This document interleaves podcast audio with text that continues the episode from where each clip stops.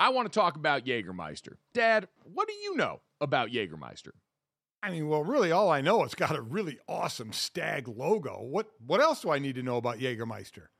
Well, uh, you should know that you've been drinking it all wrong this entire time. Damn, that's cold. There's a right and wrong way to drink it? Yes, there is, Dad. You should be drinking it ice cold at zero degrees Fahrenheit, to be exact. Huh? Well, you know what? That explains a lot. I've just been pulling it straight off the shelf. Oh, Dad, I'm so glad I got to you in time. No, that is entirely wrong. The only way to serve Jägermeister is ice cold. So wherever you're at, if you're hanging out with friends or you're at the bar or you're helping your dear sweet father try and get right, call the shots. Cheers with ice cold shots of Jägermeister. Damn, that's cold. And remember to check out Jägermeister at w w w dot draft kings x jägermeister dot com. Remember, drink responsibly. Jägermeister liqueur, thirty-five percent alcohol by volume, imported by Mast Jägermeister U S, White Plains, New York. Lots of things go better together. Hockey, food, golf, peanut butter and jelly, Gojo and Golic, Taylor Swift and Travis Kelce. What? But if you really want to take things to the next level, drink some Labatt Blue Lights with your friends and live life to the power of we. Always enjoy responsibly. Beer, Labatt U S A, Buffalo, New York. You're listening to DraftKings Network.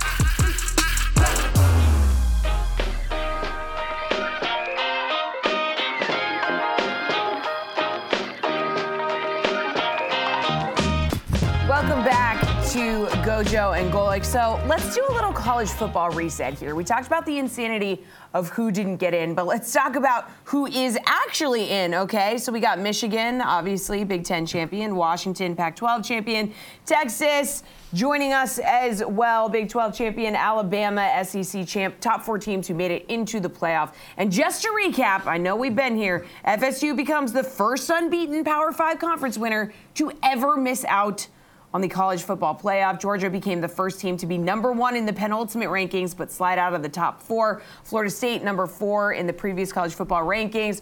Prior to Sunday selections, no team ranked outside the top six of the second to last C F P rankings had ever jumped into the Final Four. Alabama, Texas both accomplished that feat on Sunday.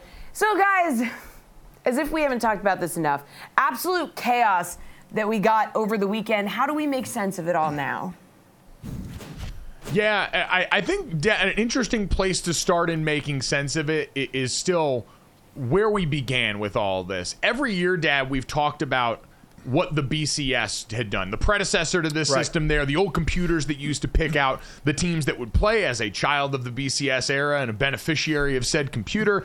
I thank our o- robot overlord in that one instance, but really it was after the Alabama L S U incident that people decided, hey, we might need a human system to lay eyes on this thing. But what we've noticed is every year that we've done the C F P, the B C S computers that people can still run, the formula that went into that, would have produced the same four teams, some years right. in different orders, but it had always right. been the same four teams always. in the nine previous iterations of the college football mm-hmm. playoff until this year. You look at the B C S simulation for this season, Dad, they would have had Michigan at one, Washington at two, so same as the C F P committee there. Then they would have had Alabama at three, Florida State at four, and Texas on the outside looking in at five, which, Dad, I don't know what that says to you. To me, it says there's never been a perfect system. Perfect no, is the enemy no. of great when it comes to trying to wrangle the most chaotic sport that we have in North America in college football, a sport that is loved by many and governed by none and has some pseudo authority in the college football playoff committee in this area that had to, in this case, right what I think would have been the wrong of putting a one-loss conference champion Alabama ahead of a one-loss conference champion yeah. Texas team that beat them during the beat regular them, yeah. season, but would have rewarded Florida State because, Dad, clearly in this computer model, they wouldn't factor in the quarterback the same way that right. this be- this uh, C F P committee decided and stated over and over was the biggest factor in their decision-making. And that's the biggest difference is when you put all throw all this into the computer, it doesn't it doesn't compute Jordan Travis not being there. So that puts F S U in, just like we know the human committee, if Jordan Travis was didn't get injured, they would be in the Final Four. This all came down to one person, uh, the quarterback for Florida State, and that is it, or they would have been in. Yeah, because even with the B C S, I would disagree, because Texas beat Bama head-to-head. I would have Texas in. uh, over Alabama. So, you know, everything is eventually going to settle down. I do think it was egregious. I do think Florida State should have had the chance. They should be ticked off. They'll, as we'll talk about, they'll play Georgia in the Orange Bowl. But, you know, in a few days, we'll kind of move on. We'll look at bowl matchups. We'll look at these semifinals and look at what good games they could be. The Alabama-Michigan game might take an hour and ten minutes uh, to play uh, with all the running. I think that's going to go on in that one. We got plenty of time to look at that. So, but I, I, I just, and I know you do too, as former players, feel awful for Florida State. You did every single thing you were supposed to do, even when you lost your quarterback. You still went out and did everything you were supposed to do. And because you didn't look pretty enough on offense, because you weren't the pretty girl at the dance on offense, the committee said, go stand by the wall. Uh, you're not going to be on the dance floor. And to me, that's a damn shame.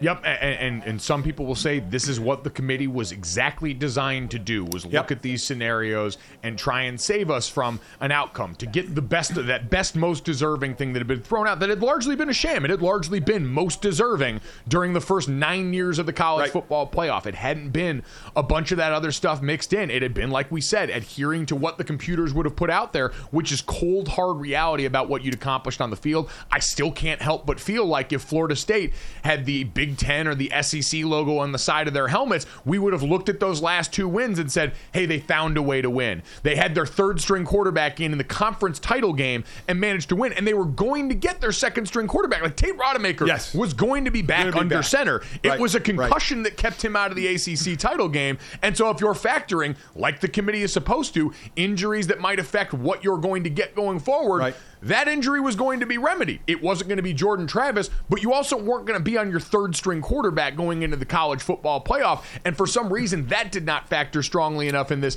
despite, like you said, the defensive performance, the rushing performance, all these other things that matter in football, but apparently don't matter in this discussion. Do you think that the committee went down this road because it was the last year and they didn't worry about setting any kind of precedent because next year we go to twelve? Now, we'll still have discussions next year down, you know, maybe eight through fourteen, but this will involve one loss, two loss, maybe three loss teams, but probably at the most two loss teams. But uh, do you think they went down this road because they didn't have to worry about this road again? No, I don't think, like, subconsciously, I think subconsciously a lot of this stuff factors in. Like, when I talk about the conference, like, subconscious biases, that's exactly what I'm stating. I don't think this was collusion. I don't think this was a calculated effort to rub com- some conference's nose in it because they're not a connected T V partner or they're not a money conference or however. There's none of that conspiracy going on here. I think it's the subconscious bias of, hey, we've seen the S E C be the dominant conference in college football for a long time. We know the Big Ten's had the other great national championship winning team in here in the interim outside of Clemson and the A C C, who, again, because they were down this year, I do think that's another thing that factors in. Your normal known commodity was not there as a foil for this Florida State team in the way that they otherwise could and should have been if we were predicting this before the season. So, no, Dad, I think what they did is I think they actually thought, hey, we're going to get what we believe are the best teams in there. When you hear Boo Corrigan, the committee chair, say they relied on the coaches in the room to answer the question of, if you were a coach on a team, who would you most be afraid of playing in there? And man, you saw the reaction in the Michigan room when they announced Alabama. It was a little bit of a tepid response yeah. there, which kind of signaled to that, which again, that's not a criteria, but that's how I'm sure they thought about that in so, terms of how they quantify or qualify who the best quote unquote team is. So let me ask you this, and we'll never get the answers. Boo Corrigan is never going to say this. Do you think F S U was out before the, the championship games were even played? Do you think they were they were going to jump them all because Jordan Travis was hurt, because that's what they're hanging their hat on? And if you don't think that, what more did Florida State need to do? Because the one thing the committee would have had to look at is you got a true freshman playing that won't be playing in the semis. You would go back to your backup quarterback quarterback and Rodemaker. So what would they need to do? They had two hundred nineteen yards of total offense. They ran the ball for one hundred sixty-four yards in this game. Certainly, the, again, the quarterback didn't put up great stats, but he would not have been the quarterback in the semis. And that defense held Louisville to one hundred eighty-eight total yards. So if they were waiting to see how Louisville looked to me, it wasn't about how the quarterback looked because he wasn't going to be playing in the semis. It would have been Rodemaker. So they either had it in their mind that Florida State was out because Travis wasn't going to be in there, or they were waiting for some magical play by this offense that would have said, you know, instead of beating him by ten, they beat him by twenty, and now we're going to put him in. Which direction do you think they were leaning? I, I think it was much more in that, hey, if it wasn't Jordan Travis, after what they saw in the Florida game where Tate Rodemaker, it wasn't some offensive tour de force through the no. air, and that's ultimately, no. Dad, what they seem to define this by is despite the fact that in that game, Iowa was, in terms of efficiency, the fifteenth ranked defense in college football. When you look at the, or excuse me, the fifth ranked defense in college football that Michigan faced in the Big Ten championship, Louisville was fifteenth in defensive efficiency. So not a far cry from them there. Louisville right. put up more total yards in their game against, or excuse me, Florida State put up more total yards against Louisville in their conference championship game than Michigan put up total yards against Iowa's defense in theirs. But because it's not fear of the unknown. That's what I think crept in here is, yeah, J J McCarthy and that Michigan offense didn't look great necessarily in no. any portion of that game against that Iowa defense, but we've seen them be great. But we know what they can do in those situations. It's fear of the unknown, I think, in this spot for these voters when it comes to Florida State at that particular position is not knowing what you're going to get relative to what they've seen, not giving them the account for. Dad, what are we talking about? The resilience. Hey, you find a way to win. You win in different ways. The defense stepped up. The rushing attack stepped up. All these things that we say in a normal football sense that did not matter when they were projecting this forward, despite the resume that Florida State walked into the party with.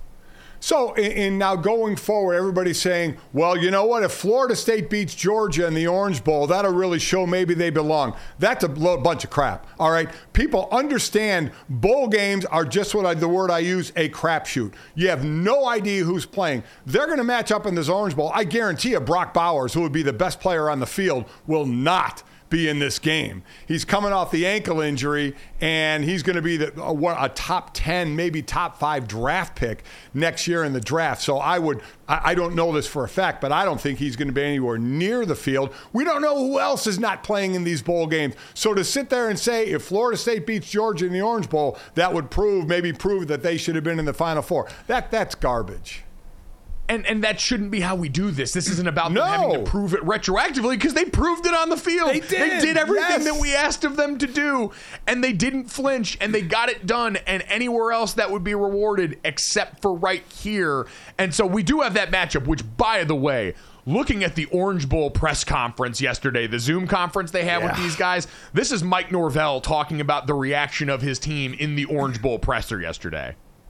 You know, I was just hurt for our players. I mean, to be honest with you, that was, uh, um, you know, it was one of the tougher moments that I've had to experience. And, you know, just for all that they've done, you know, you talk, you, you talk to a team about, uh, you know, responding to adversity, getting up and going to uh, uh, give all that you can to be able to find a way to win a college football game. And, uh, you know, like Coach Smart said, it is hard. I mean, it's hard to do. It's hard to, um, you know, especially when you face some of the adversities that, that we've had, uh, you hear this year, whether it's injury or just different things to overcome. It, it had to be brutal. And now trying oh. to reset them mentally and preparing this game, Dad, whatever happens, you could kind of understand given all the variables that you presented there. And the problem is we're trying to use a bunch of the same metrics in situations where you could refute any of them, right? Like uh, you've seen plenty of people, I'm sure, would make the argument, hey, if you didn't put Alabama in after all they've done this season, after scheduling that Texas game and keeping it on the schedule, why would you be incentivized to schedule tough out of conference games? You know who else is saying that? Florida State. You know who's yes. also saying, hey guys, you know what, why schedule tough out of conference is Michigan, because no disrespect yep. to a U N L V team that's going bowling, and Barry Odom's done a great job with that squad, but that was their toughest out of conference matchup. And so if you're looking at that scenario, there's a lot of people outside of Alabama that would be wondering, hey, why exactly did we schedule this game if all of a sudden it wasn't going to matter in this way? So it's always going to be inconsistent because not everybody, I believe, is being judged by the same standard across the because we clearly do not view every Power Five conference as okay. the same right now. Said right there. I mean, we've talked about the Michigan and Georgia schedule all year and how easy it was till you were coming to the end. You know, between when Michigan was Penn State and Ohio State, and in, in my opinion, Penn State in the area of Ohio State and Michigan, Penn State to me is overrated. I, I, you know, everybody talked about the triumvirate there. I, I did not see Penn State belonging with either one of those teams. I didn't think they were good enough to do that. So, and Georgia's schedule coming to the end as well. And there's Florida State, who does, as you mentioned, goes out of conference on the road to two S E C teams and beats them. It just, it just doesn't happen. I don't know what Mike Norvell could say to his team, Mike, when that happened. No. To just well. throw your hands up, throw your hands up, and just, and just. Say, guys, I don't know what to tell you. I'm sorry. You've done everything we've asked of you. And that, that's what coaches say in the beginning of every year, right? Believe in us. Yep. Do what we say. Let's do this together. Buy into this system, and great things will happen. That team did all of it and win a major conference title with a third-string quarterback, and they're left out. Could you imagine if Mike Norvell runs into Boo Corrigan somewhere, what that conversation might be?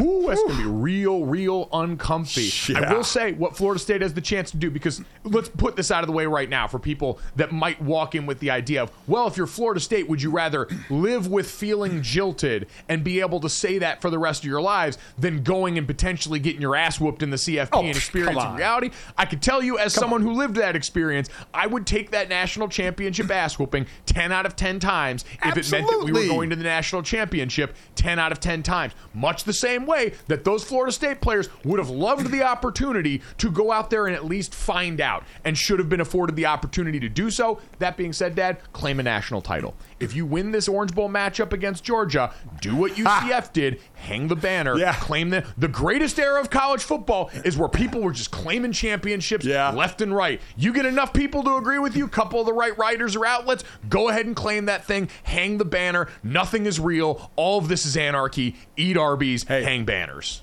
It'd be like the banner going up, just like the N B A in-season tournament champ banner going up, right? Just Big raise time. it up. We're champions. We are champions.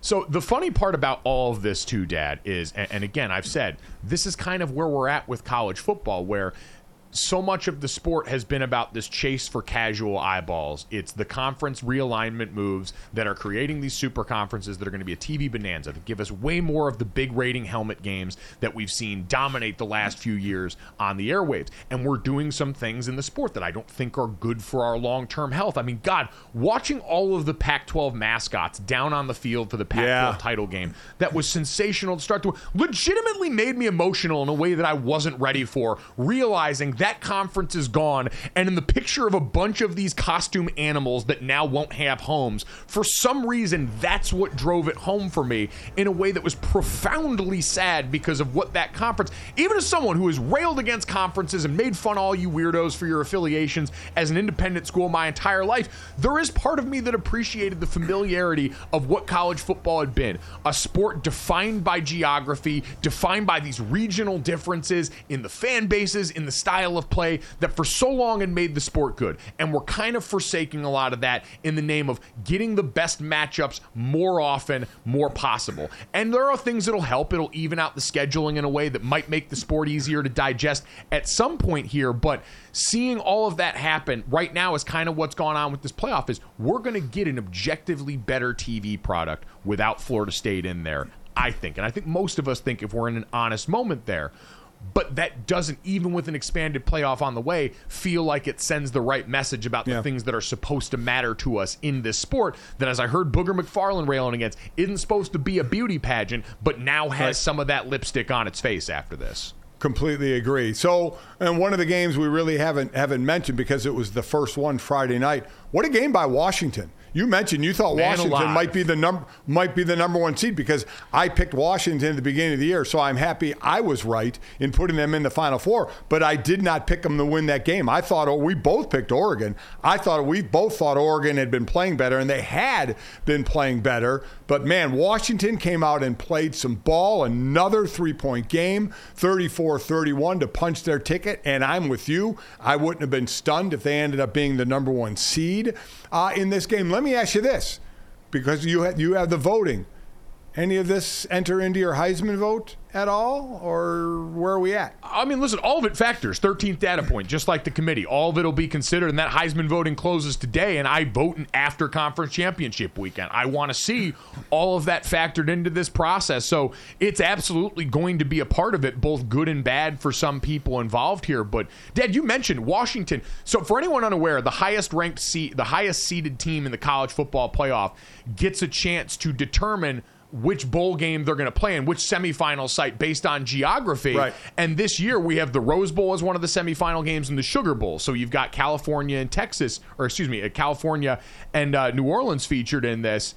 And you're going to have Michigan facing Alabama in the Rose Bowl, and Washington's going to play Texas in the Sugar Bowl there. If Washington had been the one seed, they'd have been playing on the yep. West Coast in what would have felt right. a lot more like a home game. And you look, more top twenty-five wins than Michigan, five versus three, better strength of record, one versus two than Michigan, better strength of schedule, eleven versus thirty-three than Michigan in this game. They absolutely should feel jilted so, for not being the one seed. Yeah, so so ask the, I mean, the committee, why? Why wasn't Washington number one? I mean, all the all the stinking metrics that we've looked at, you guys ranked Oregon where you ranked them both times Washington beat them, and Mike just mentioned the other stats. I, I don't get it. I, I, I just don't get it. That I was almost expecting that. And you go to give it to Michigan that plays a cake schedule until the end of the season. Listen, and I'm taking nothing away. Michigan is a hell of a team and may very easily could win the national championship. But you want you talk about Alabama deserving to be in over Florida State. Washington probably deserved to be number one over Michigan. So, I mean, again, inconsistency amongst thirteen human beings. But that really shouldn't be surprising. We will get plenty of time to digest these games. But, Dad, you said it. National championship. We've got four teams with a very real shot. We've got four very good teams, not one dominant or great team. And that's going to make for a very entertaining romp through this. I want to talk about Jägermeister. Dad, what do you know about Jägermeister? I mean, well, really, all I know, it's got a really awesome stag logo. What what else do I need to know about Jägermeister? Well, uh, you should know that you've been drinking it all wrong this entire time. Damn, that's cold. There's a right and wrong way to drink it? Yes, there is, Dad. You should be drinking it ice cold at zero degrees Fahrenheit, to be exact. Huh? Well, you know what? That explains a lot. I've just been pulling it straight off the shelf. Oh, Dad, I'm so glad I got to you in time. No, that is entirely wrong. The only way to serve Jägermeister is ice cold. So wherever you're at, if you're hanging out with friends or you're at the bar or you're helping your dear sweet father try and get right, call the shots. Cheers with ice cold shots of Jägermeister. Damn, that's cold. And remember to check out Jägermeister at w w w dot draft kings x jägermeister dot com. Remember, drink responsibly. Jägermeister liqueur, thirty-five percent alcohol by volume, imported by Mast Jägermeister U S, White Plains, New York.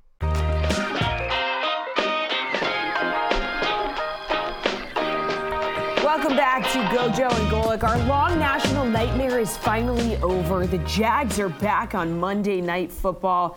Now, the last time Jacksonville was here, they lost at home to Philip Rivers and the then San Diego Char- Chargers on December fifth, twenty eleven. Jacksonville, Blaine Gabbert as their Q B there. Pretty wild to see some of these names.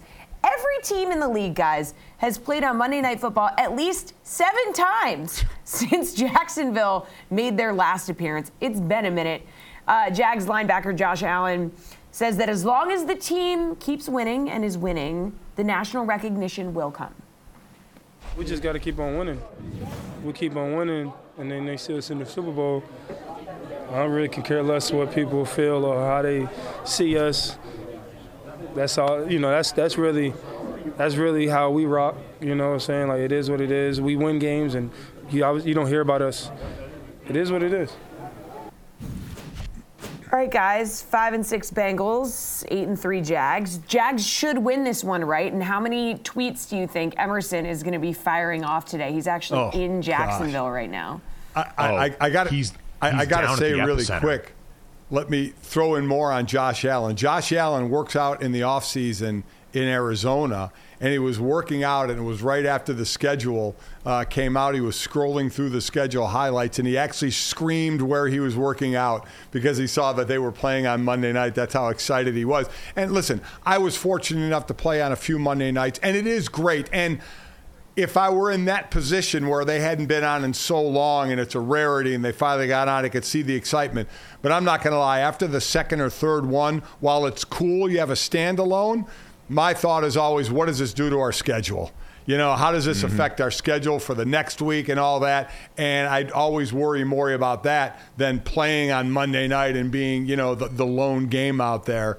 Cool to do, very exciting, especially for a guy like Josh Allen. First time, exciting for this team since two thousand eleven. Um, uh, so I, I hope they do enjoy it and the, the bright lights that come with it. Where were you as far as the night game schedule in general, Dad, having to wait around all day for the game versus one of the early ones, the one o'clock window in college, like a nice noon I game? Was, I was always, let me play at one o'clock in the N F L and give me a noon game in college. I wanted to get up. I wanted to eat my uh, breakfast, and I was one of those guys you had to be at the stadium two hours before the game uh, when I was in the pros, and I would literally step in there two hours before the game. You know, as you old linemen, I mean, when I was in Philly, the O-line left pregame, left pregame breakfast. We would have that about six thirty, seven in the morning for a one o'clock game. They would, because buses wouldn't even go at that point, they would all jump in cabs and go to the stadium at seven thirty, eight o'clock for a one o'clock game. I would literally walk into the stadium. I always took the last bus. I would walk into the stadium, and they would be fully with the lowers on, spatted up cleats, hands and thumbs taped to where their fingers were red, hours before the game. It blew my mind that they that they could do that. But hey, everybody does it differently. More power to them. So, Mike, I, was all, I, I hated night games for the fact you just lay around. And you lay around because yeah. you think you need to be off your feet to not tire out your legs, but then you lay around all day and you're freaking tired from laying around all day. So I, I, I did not like night games. It's like anything else. I think it's what you get used to. In the N F L, the, the primetime games are so infrequent that it's always, almost always an inconvenience.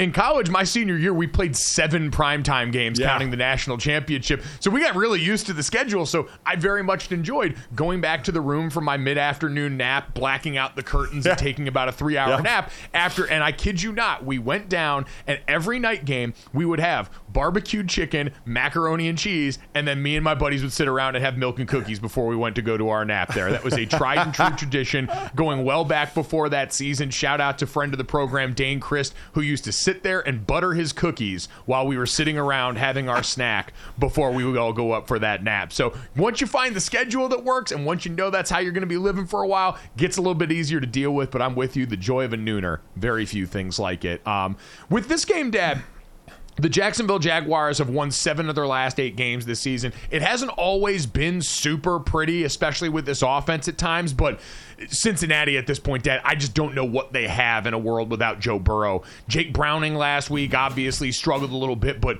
the Bengals, I mean, you had Joe Mixon who had sixteen or eight carries for sixteen rushing yards in the game last week. Jake Browning was the only one, other one who even had rushing yards logged in that game. And when you're the Jacksonville defense and you can load up and really expect just one thing and not have to worry about that, their D-line already one of the strengths of their defense, I just don't see much recourse for a Cincinnati no. offense. And then the defense that struggled along with it. Yeah, I mean, the best thing that can help a backup quarterback is a running game. Right now, they're last in the league, averaging just under seventy-six yards a game. So they're not getting the benefit of that play action. I'm not going to respect, if I'm playing them, respect their running game at all, and I'm going to make this backup quarterback beat you. That's what I'm going to do. So unless they can get into a, a lead to be able to just continue to pound the ball to burn the clock, uh, I think it's going to be difficult for them. On the other side, it's something you can speak to as well. This is the fifth offensive line combination now for Jacksonville. Uh, as we always talk about, a position group that needs to be uh, in step more than any other position group out there. So that can have an effect uh, as well. If this Cincy defense, which has been inconsistent, sometimes they look like world beaters, other times they don't. So which one are we going to get tonight? Can they make it uncomfortable? And that's what they're going to need to do. That's the other thing. When you have a backup, and we, you know, hell, we went through this in Philly when we lost Randall, and you're going through different backups. You know when you're in that other side of the field meeting room, that you say we got to step it up. We got to back up for so for Cincinnati, we got to back up quarterback. We have got to pick up the slack on defense. We have got to not only stop the team, we have to get turnovers. We have to create turnovers. And sometimes when you do that, when you think we have to do this or we're going to lose, sometimes you press. Sometimes all of a sudden, instead of taking care of your responsibility, you worry about the guy next to you's responsibility and you overstep and you try and do too much and things start to work against you. So it can be a positive if the if the defense is together and create scenarios to help the offense, or it can be a negative if things start to go downhill and you start to press too much on that side of the ball. one hundred percent, and that's a group that's already struggled a little bit this year. It is a difficult mark to hit. I mean, see the New York Jets yesterday, that defense and what they have continued to do in the face yep. of adversity of the quarterback. Exa- I, I don't have enough good things to say about the guys on the Jets defense and how they've overcome that. But, Dad, I think they also walked into the party with a lot more than the Cincinnati Bengals did on defense to start this yeah. season. We've seen some of the guys on the Bengals defensive front get banged up. And on the other side, really for Jacksonville, I think it's can you continue to keep your foot down on the gas on offense. You got a good win where your quarterback and Trevor Lawrence went off against that Houston Texans team last week, and you've had finally, I think, some consistency from Calvin Ridley start to show up at this point in the season too. Over one hundred yards receiving against Tennessee, eighty-nine yards receiving a week ago there, and as that relationship continues to bear fruit for them and Trevor Lawrence, I think this offense finding a way outside of the opening game script to be really balanced and viable is going to be huge as they keep trying to check boxes going forward. Because, Dad, I lump them in with the Detroit Lions where I'm still trying to figure out what we can expect their ceiling to be. And the A F C picture has changed a lot around the Jacksonville Jaguars with all these quarterback injuries. And so trying to figure out as they build to a crescendo what we can realistically put their ceiling at in the conference this year. Yeah, and in the in the division now, they do have four wins. They they swept Indy. So they're sitting in the three slot right now at nine and three, and you have Indy at seven and five, and you have Houston at seven and five. Uh, and they, they they swept Indy, and they split with Houston. So uh, sweeping Indy is is going to help them, obviously. Uh, there are, as I said, a couple of losses in, in the column ahead of Indy right now. So we'll see what they – but their expectation is more. Right, their expectation is to win the division and to go further. When you get to the playoffs, it's to go further than you did before because your team and your personnel didn't take a step back. So the expectation is to go forward, and that's when they step on the field tonight in the lone game and the bright lights on Monday Night Football, where these some of these young players are going to be like, God, we dreamed of this moment. How quickly get into your game, right? Get into your game, get past the bright lights once the ball's kicked off, and play ball because you're a better team than a Joe Burrow-less Cincinnati Bengals, and you need to take care of that. And with a win tonight, they could join the Miami Dolphins, the Baltimore Ravens, the forty-niners, and the Lions, as well as the Cowboys, all sitting at nine and three in what feels like that upper crust of the N F L uh, as they stare really only in their conference up at the Dolphins and the Ravens right now. Coming up next, though, let's talk about big cans and even bigger players making plays this weekend. Next.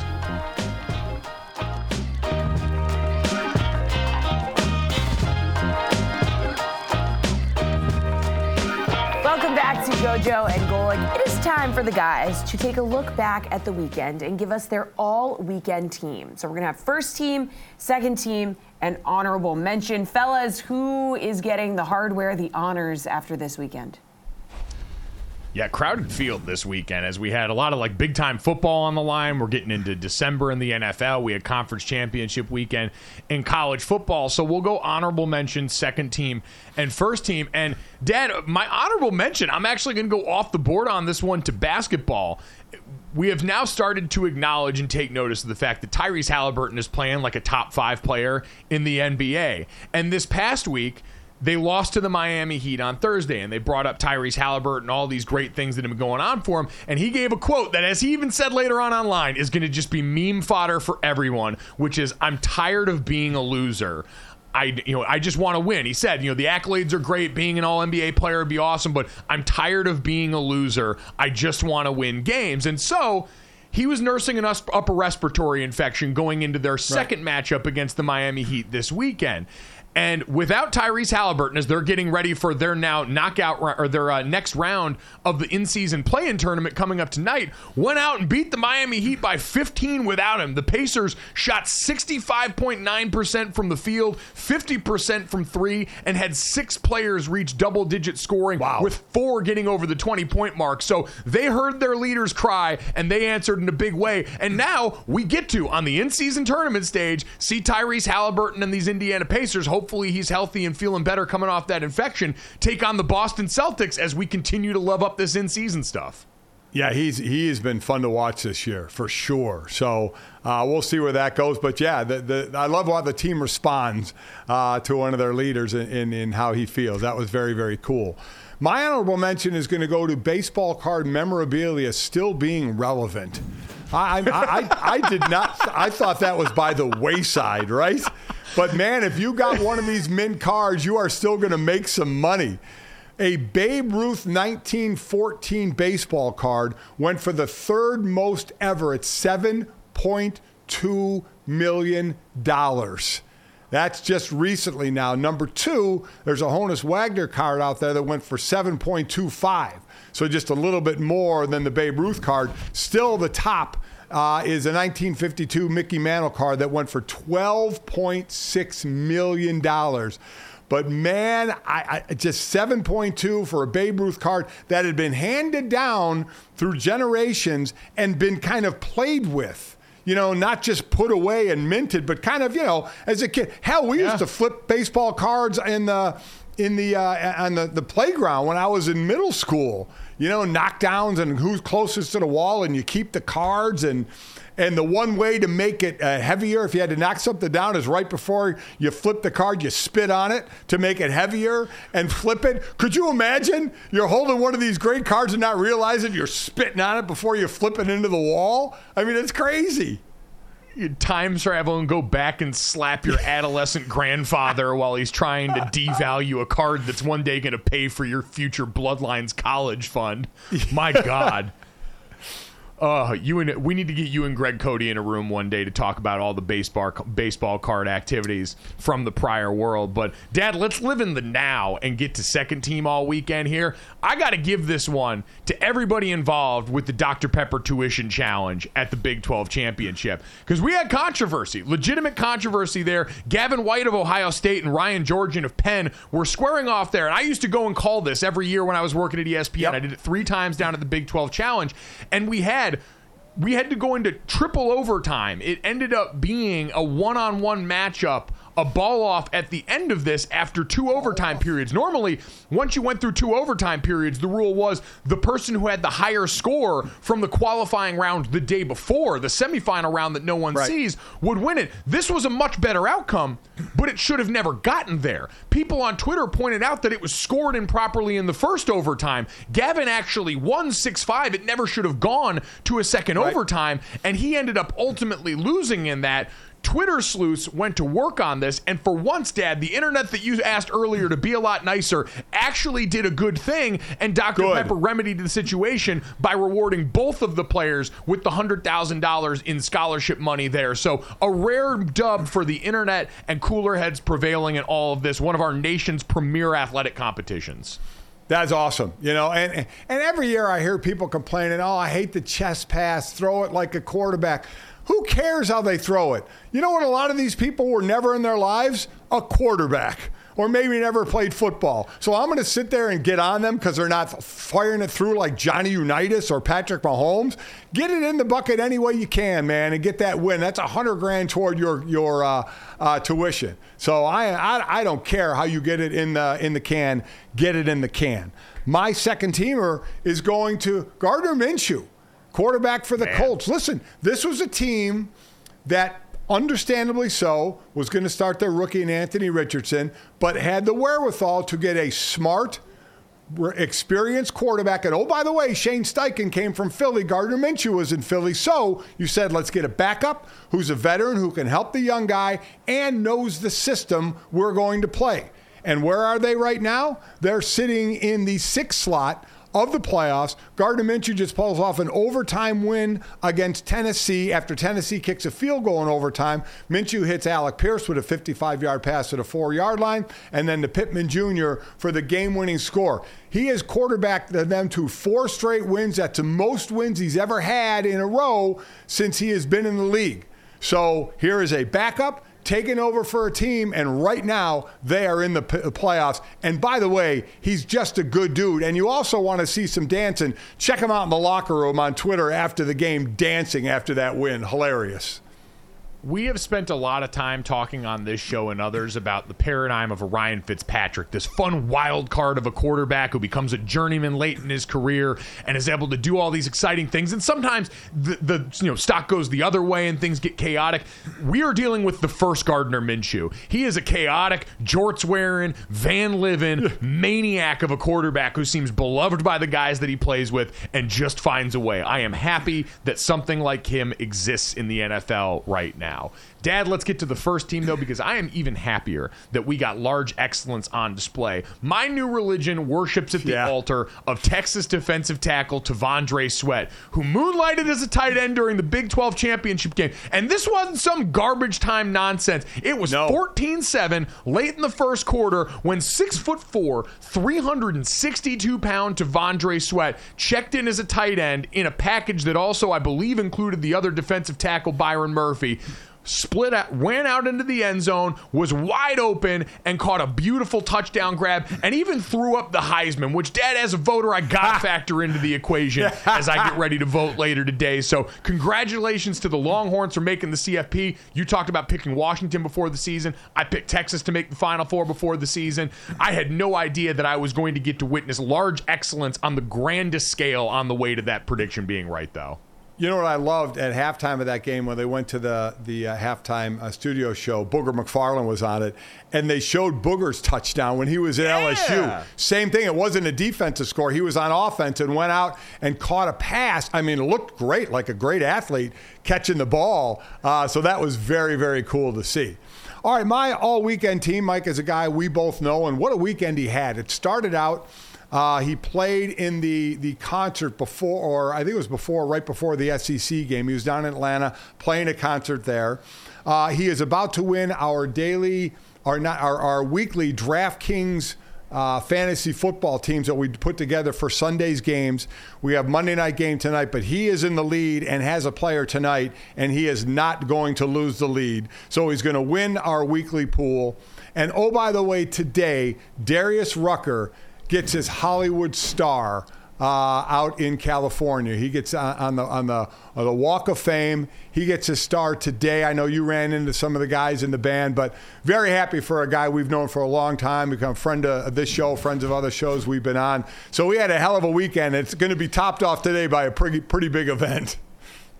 I love one of these things is not like the other. Darius got to play yeah. the concert before the S E C yeah. championship game, is getting his star on the Walk of Fame. But oh, by the way, the handful of dollars he might take away from yeah. our daily fantasy pool in our weekly tournament also he makes may be the happiest stand about there. That.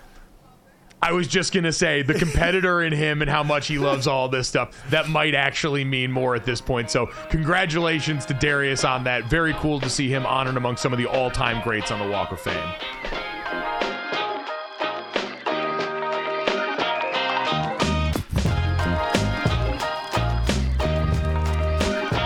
The N B A playoffs are heating up, and so is the action at DraftKings Sportsbook, an official sports betting partner of the N B A. With same-game parlays, live betting, odds boosts, and so much more, don't miss out as the N B A postseason winds down. And if you're new to DraftKings, you gotta check this out. New customers can bet five bucks to get one hundred fifty dollars in bonus bets instantly. Download the DraftKings Sportsbook app now and use code GOJO. That's code GOJO for new customers to get one hundred fifty dollars in bonus bets when you bet just five bucks. Only on DraftKings. The crown is yours. Gambling problem? Call one eight hundred gambler. Or in West Virginia, visit w w w dot one eight hundred gambler dot net. In New York, call eight seven seven eight hope N Y or text HOPE-NY. That's four six seven three six nine. In Connecticut, help is available for problem gambling. Call eight eight eight seven eight nine seven seven seven seven or visit c c p g dot org. Please play responsibly.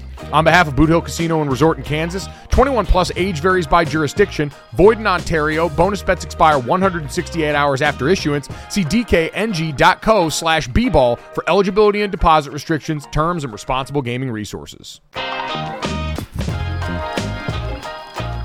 All right, guys, time to finish off the show the way we always do, and it has been a busy show. Uh, with this, that, and the third, three quick stories to send you off into the rest of your day. As always, make sure you download, subscribe, rate, review. Leave us that five-star rating. Check us out here live Monday through Friday, eight to ten a.m. Eastern, right here on DraftKings Network dot com, the DraftKings YouTube channel, which you should be subscribed to. Go ahead and smash the like button, and wherever you get your podcast, Samsung T V Plus, Roku, all that good stuff. If you missed any of us, by the way, and there was so much to get to with Florida State being left out of the C F P, all the action from the N F L this weekend, check that out wherever you get your podcast or right here on the YouTube channel once we get done with the live show. Guys, let's get to this, that, and the third. We had uh, in the N F L this weekend, the My Cleat, My Cause weekend, where players get to use their cleats as a platform to showcase a cause that's near and dear to them. A lot of charities get a lot of love. It's a chance for guys to kind of show, Dad, you've been able to do this, right? Yeah. As a broadcaster calling N F L games yes. with Westwood One, they've let you actually design a pair of cleats for yourself, right? Yeah, they did. I had the Humane Society last year, so my shoes look like dogs. Uh, and I'd wear them around oh, pregame on the field where all the other players were wearing theirs uh, as well. So very cool thing that they do. And, and it's because we know the uniformity of the, the league. If your socks are too low, you're getting fined. And God knows you can't wear funky cleats. So I'm glad they give players this chance to, to show their cause in, in My Cause, My Cleats. And we see a lot of great causes, and then we see very interesting yeah. ones like this yes. from Cleveland Brown star Myles Garrett, who debuted his My, Ca- My Cause, My Cleats Jurassic Foundation tweets.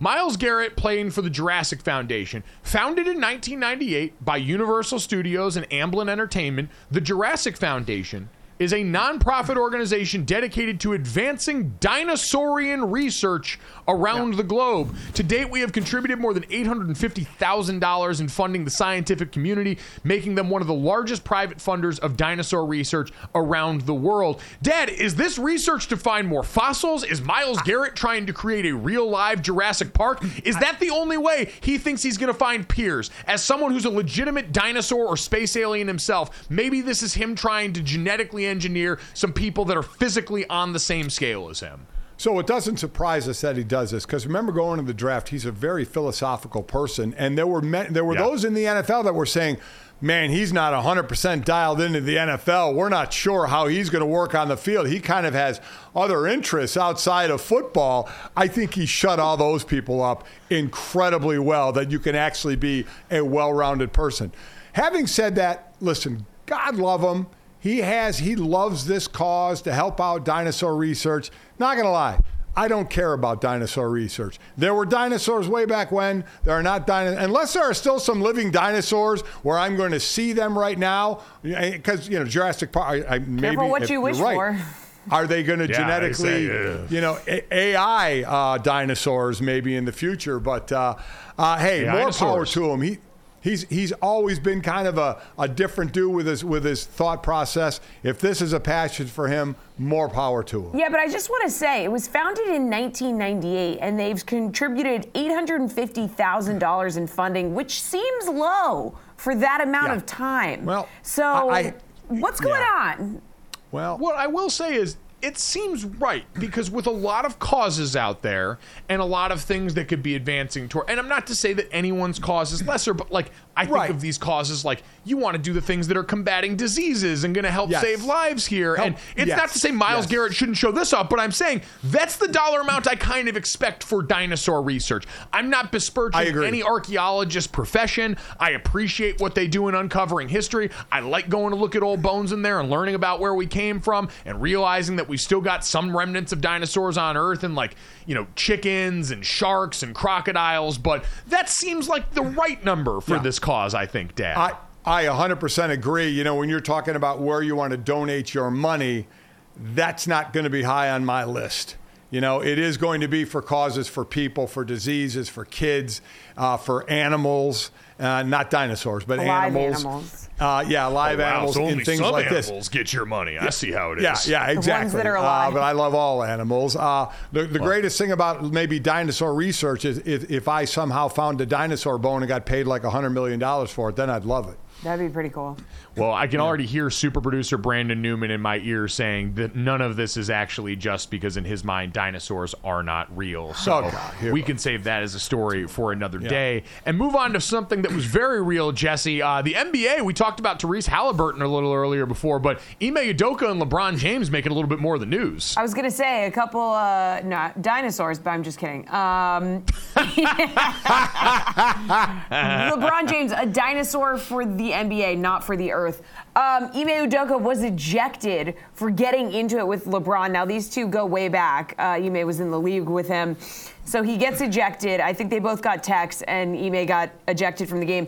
And LeBron was asked about what they were talking about that had them so chippy. And they weren't like, they were just talking to each other. It looked really serious. And he said Thanksgiving. And I think it's safe to assume they weren't talking yeah. about Thanksgiving. The, the best thing about this video The best yes. is while they're talking to one another, the official is standing right there, and nobody's animated. I mean, they're just kind of talking. If if they're talking a little rough, you really can't tell. I didn't think anybody was really animated. The ref is standing there with the most ho-hum look on his face, looking at uh, Udoka when he's talking, looking at LeBron when he's talking, just very calmly sitting there, and then all of a sudden puts a whistle in his mouth, puts up the T sign, points at LeBron, points at Udoka, and throws him out because it was a second tack. It was hilarious. I mean, it was one of the most non-confrontational ejections, I guess technicals I should say, because it was Udoka's second one that second, I think I've yeah. seen. Well, the only thing I'll say is I need to hear from the people behind this, because to me the best part of the video was watching the fans behind this altercation and the horrified looks on their face for whatever was said between these oh, two. So okay. I need the tea from the people in that crowd, because while the ref is paid to have a poker face, and we see refs get all sorts of terrible things said to them by players, and so I think they're pretty numb to a lot of what goes on. They're just there to do the job. The fans in the crowd, go back and look at the faces being made behind LeBron James and behind Ime Udoka. They tell a very different story, and I'm excited to see on the internet if we can get to what the story was. We fixed the Doctor Pepper tuition challenge, the Big twelve championship. Hopefully we can get to the bottom of this as well. But Jesse, we need to get to the third and get yeah. Tiger Woods to get to the bottom of this arm routine. Drop it, brother. We are ready. Yeah, his golf return happened at the Hero World Challenge, okay? So he comes back, triumphant return. It was his first P G A Tour event um, since playing in the Masters, right? So he finished even par, fire, fired off a final round of seventy-two on Sunday, finished eighteenth, but woo! The internet could not stop talking about those pythons, all right? His bicep routine, like you said, Gojo, we need it. Please drop the routine. He's looking jacked, fellas. He's not been, you know, he maybe hasn't been doing leg day, but he has not been skipping arms. Well, got a reason for that. Yeah. Yeah, understandable. And you know what? What better way to take people's eyes off the part of your body that you've had to surgically repair and do all this stuff? And we're so glad having Tiger Woods back out on the golf course. Awesome. All the stuff that him and Rory have going on outside of golf right now as they try and pop up some of these P G A tangent leagues to become a better entertainment product. All pumped for. But an easy distraction is, man, when you got two tickets to the gun show, nobody's going to be talking about legs or socks or anything like that. We're all going to be looking. He busted out the sleeveless shirt. Dad knows exactly what he's doing. Chestnut checker. So, listen, so here's a guy, we go way back to when he started, was a skinny kid that wore baggy clothes, baggy pants, baggy shirt, right? And then, I mean, for most of his career, he was put together, right? He was in, he looked great in, in his slacks and in his, in his, especially that red shirt on Sunday. You're like, okay, dude, and to, to the point where people even questioned how he was looking like that. Now he understands his game isn't what it is. He said if he plays a tournament a month, that probably is the goal. This is the first time he's finished, you know, all the rounds. That's, I believe, the Masters. So his golf game is not where it is. So I, I'm with you, Mike. I think he's like, okay, my golf game's not where it is. My leg's a little bit messed up. Up, I am going to get yoked. I am absolutely going to get stoked out here and say people look at that instead of maybe my game not being as good as it's been. He's also single, so. Oh. Just saying. See? Which way to the beach? It's all out there. Huh? He might not be playing golf to failure anymore, but those curls in the squat rack are all yeah. reps to failure, brother. I can tell you that much. Uh, if you enjoy curling in the squat rack and listening to podcasts, maybe we're the one for you. Download, subscribe, rate, review. Leave us that five-star rating. Enjoy Monday Night Football. We'll talk to you tomorrow.